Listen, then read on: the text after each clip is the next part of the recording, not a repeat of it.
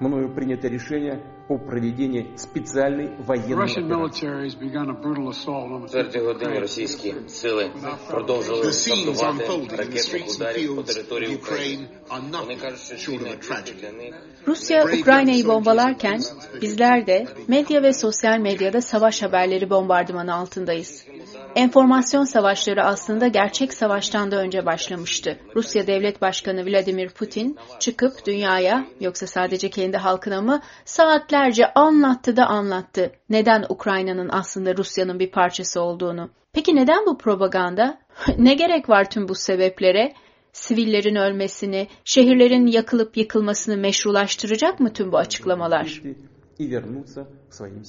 И вернуться к своим семьям. Кто бы ни пытался Merhaba, помешать ben Aygen Aytaç. Merhaba ben Hilal Köylü. Derdimiz Medya Podcast serisinin 5. bölümünde enformasyon ve propaganda savaşlarını konuşacağız. Bu savaşın yayılmasında medyanın da rolü var. последствия, с которыми вы в своей истории еще Hilal her an bir liderin televizyona çıkıp savaşla ilgili bir şeyler söylediği acayip bir propaganda deneyimi yaşıyoruz. Askerlerden, sivillerden, çocuklardan gelen mesajlar, politikacılar zaten her an Twitter'dan mesajlar atıyor. Görüntülü işte Boris Johnson'dan Biden'a, Putin'e, e, Erdoğan'a kadar herkes sosyal medyada mesaj veriyor. Bir anlam çıkarabiliyor musun buradan? Aslında işte buradaki çıkarmamız gereken anlam anlamsızlık. Bir savaş yaşansın ama kimse de hiçbir şeyi anlamasın. Bunun için de herkes elinden geleni ardına koymasın ve medyayı kullansın. Bu kez tabii sosyal medyanın çok yoğun olarak kullanıldığı bir dönemdeyiz, bir süreçteyiz. Çok yeni hesaplar var, gruplar açıldı.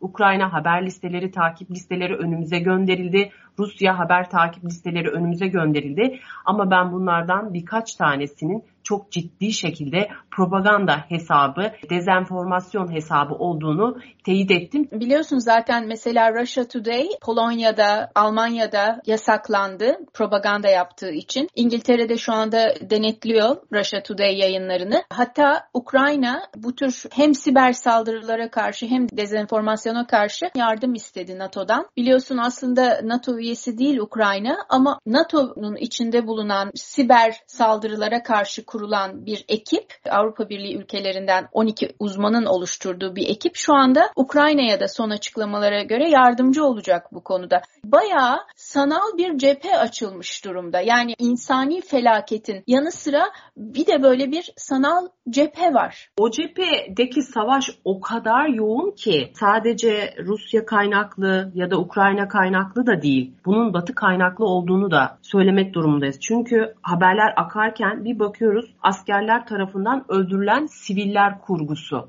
sivillerin üzeri e, yüzü gözü boyanmış, öldürülmüş, vurulmuş, bombalanmış bir görüntü. Görüntü bunun videosu için hazırlık yapılmış tiyatro gibi video çekilmiş ve çok elden yayılıyor. Şimdi Rusya'dan Tabii, tabii hatta bir e, görüntünün bir oyundan alındığı bile tespit edildi değil mi? Bir video oyundan. evet War Thunder işte Rus füzeleri e, vuruyor Ukrayna'yı denirken o görüntülerin akşam karanlığında çekilmiş bir video onun bir bilgisayar oyunu War Thunder oyununun görüntüsü olduğu teyit edildi. Sadece tabii o da değil. Amerikan medyasına bakarsak New York Times'dan Washington Post'a hepsinin fikir yazılarında propaganda düzeyinde bir Rusya karşıtlığı olduğunu görüyoruz. Çok fena gerçekten. Sosyal medyada yine bir örnek vermek istiyorum. Bunu ben çok etkilenmiştim.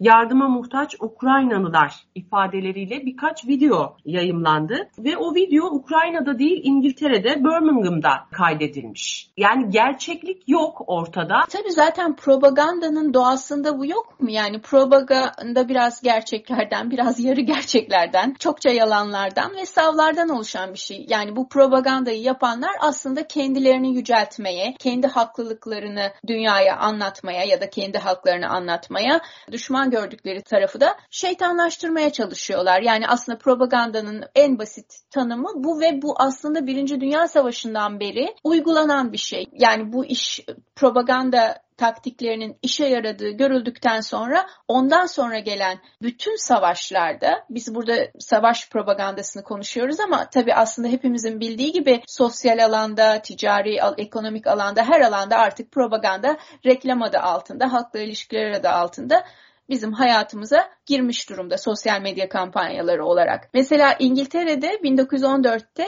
adı gizli tutulan gazeteciler ve editörlerden oluşan Wellington House kurulmuş böyle bir kuruluş var. Görevleri İngiltere hakkında olumlu mesajlar, İngiltere düşmanları hakkında da olumsuz haberler yapmak. Ve aynen şu anda olduğu gibi o zaman tabii sosyal medya yok ama posterlerle, broşürlerle Almanların barbar olduğunu söylüyorlar. Aynısını Almanlar da kendi o dönemki düşmanlarına karşı yapıyor. İnsanları bir taraf tutmaya tercihe zorluyor. Siz bir tarafı tutmaya, tercih etmeye başladığınız zaman savaşın gerçeğini, gerçek yüzünü göremiyorsunuz. Ve bunu medya yaptığı zaman medyanın da o savaşa alet hmm. olduğunu görüyorsunuz. Oysa ki medyanın hep söylüyoruz biz bunu podcast serilerimizde. Medyanın asıl amacı gerçeği yakalamak, gerçeğin de ötesine geçip doğruyu bulup doğruyu sunmak. Ee, Rusya, Ukrayna e, krizinde e, Batı ve e, Rusya savaşında da görüyoruz.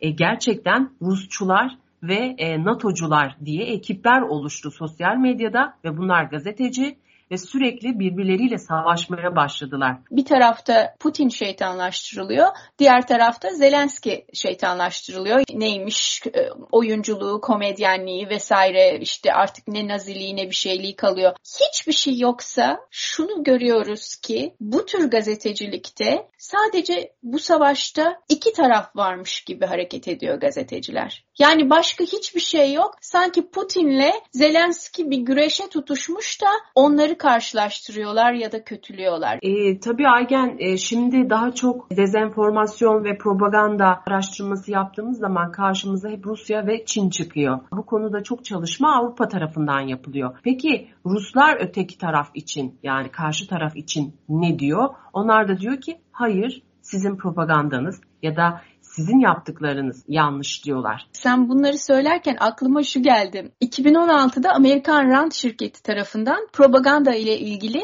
bir rapor yayınlandı ve uzmanlar garip bir propaganda tekniğine dikkat çektiler. Firehose of Falsehood diye bir teknik. Bunu Türkçe'ye tam nasıl çeviririz bilmiyorum ama şöyle açıklayabilirim insanların baş edemeyeceği kadar çok yalanı ortaya atmak. Yani adeta bir itfaiye hortumundan fışkırtır gibi insanlar üstüne yalan fışkırtmak. Yalan üstüne yalan söylemek. Burada önemli olan yalanların inanılır olup olmadığı bile değil, inanılır olması gerekmiyor. Uzmanlar bariz yalanların bile kamuoyunu etkilemekte başarılı olduğunu ortaya koyuyorlar bu raporda. Bariz yalanlar deyince tabii başta Trump olmak üzere akla birkaç isim geliyor.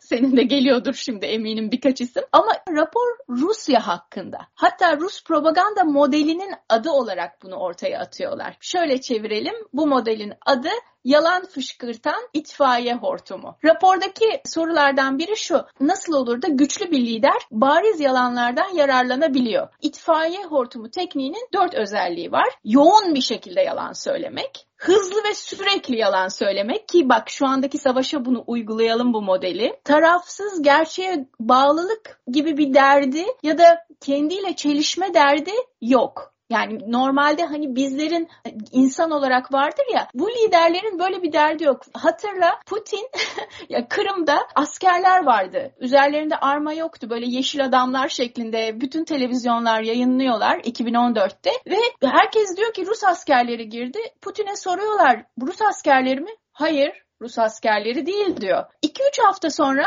Kırım'ı aldılar tabii ki Rus askerleri diyor ve özür dileme yok ben öyle bir açıklama gereği duymuyor. Bak burada ne var biliyor musun? Sadece güç gösterisi var. Yani güçlü olan gerçeğe sahip oluyor. İşte evet. biz bunu e, troller serimizde de çok ayrıntılarıyla anlattık. Bunlar siyasi liderler, devlet başkanları. Biden'la bir troll, şu anda Putin de bir troll. Hı. Ne kadar trollersek Ukrayna üzerindeki krizde hangimiz hangimizi yanılgıya düşürürüz. Hatta Böyle bir yarışın içindeler. Şu anda işte dünya liderlerinin kredibilitesi yok ortada. Ama işte güçlünün dediğinin doğru kabul edilmesi dünya liderlerine de hak ettiklerinden fazla bir bir güç veriyor ellerine. Yani bunu da halk yapıyor. Onların söylediklerini sorgulamayarak. Çünkü insanların da biliyorsun işte yorgun, argın, iş derdi, aş derdi geliyorlar evlerine akşam böyle bir canlı savaş yayını, bombardıman her taraftan bir bilgi bombardımanı. Zaten gazeteci de kendi meşguliyeti yüzünden, kendi sınırlılıkları yüzünden sorgulamadan vermiş haberi. Halk ne yapsın? İşte o da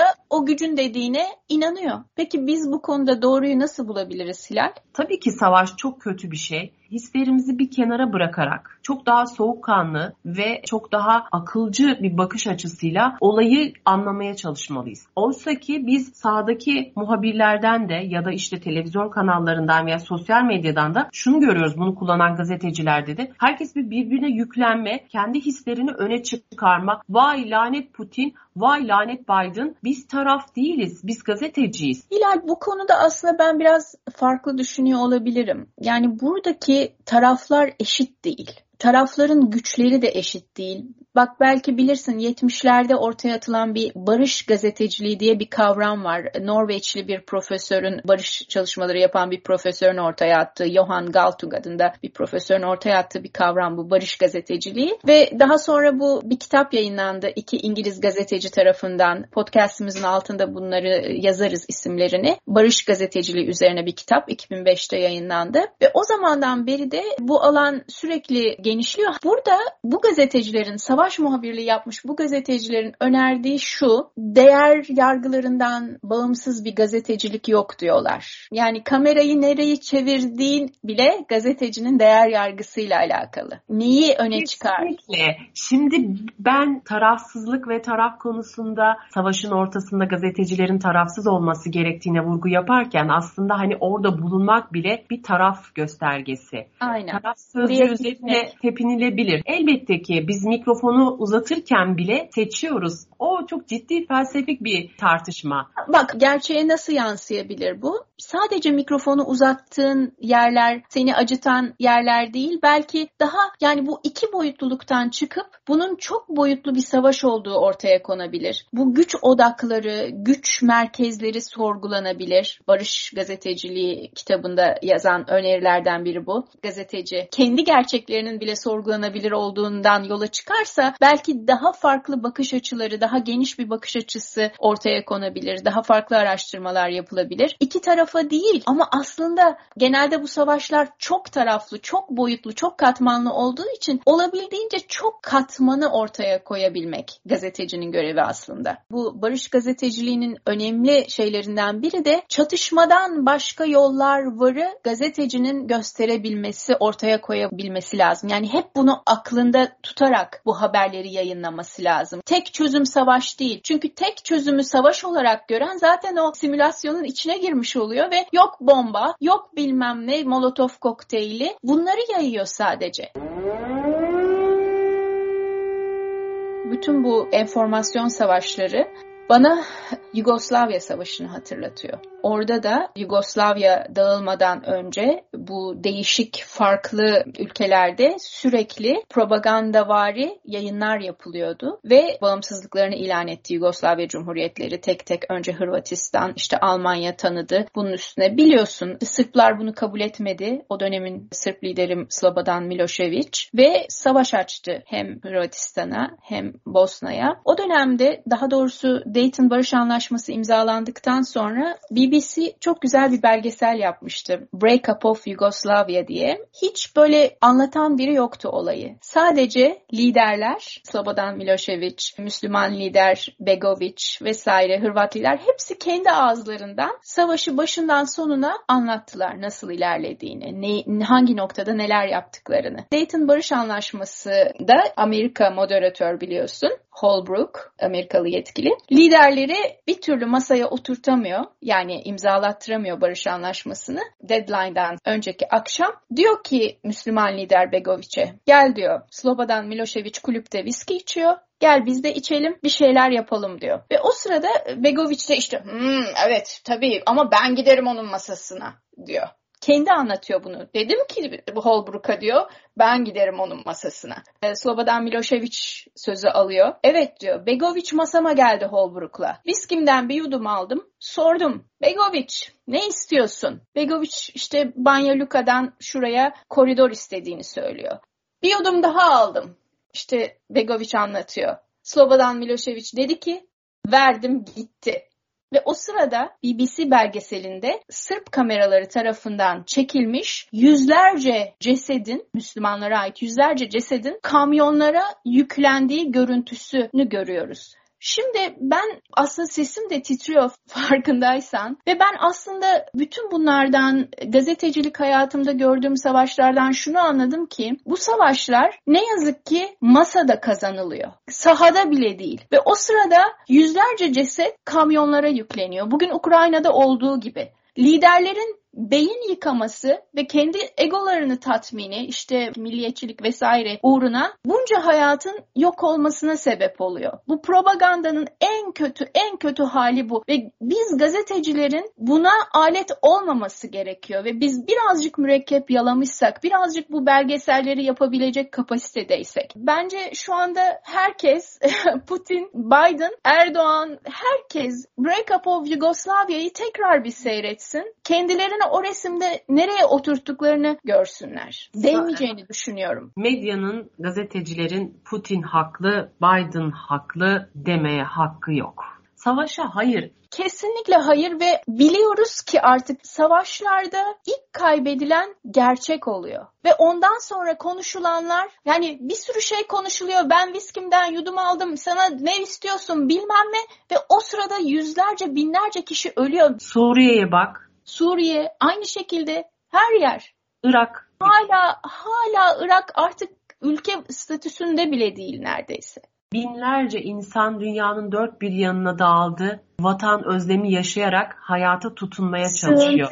Ve birçok insan da o göçmenler için aslında ülkeleri bunların umurunda bile değil. Geldiler burada kendi hayatlarını düşünüyorlar gibi sığ yorumlar yapılıyor. Senin dediğin çok doğru. Medyanın hiç kimsenin propagandasına alet olmaması gerekiyor. Bir de bunun başka bir yönü daha var. Yine Yugoslavya ile ilgili seyrettiğimiz belgesellerden biliyoruz. Savaş çıkmadan bir gün önce o kanlı cesetler kamyona yüklenmeden bir gün önce insanlar işte diyelim ki Hırvat, Sırp ya da Müslüman böyle karışık aileler, sevgililer vardı ve onların söyledikleri ya biz dün daha burada dondurma yiyorduk birlikte şimdi düşman olduk diyorlar. Aynı şeyi Ukraynalılar bugün söylüyor. Dün burada biz bankaya gidiyorduk, ekmek alıyorduk. Bugün savaş cehennemindeyiz diyorlar. Yani bu kimse de aa bize olmaz dememeli. Her an herkese ertesi gün olabilir. Halklar görmeli liderlerin kendilerini nereye taşıdığını, lider hırslarının. İşte savaşta gerçek kayboluyor dedin ya. Gerçeğimiz kaybolunca hayatımızda kayıyor, olmuyor.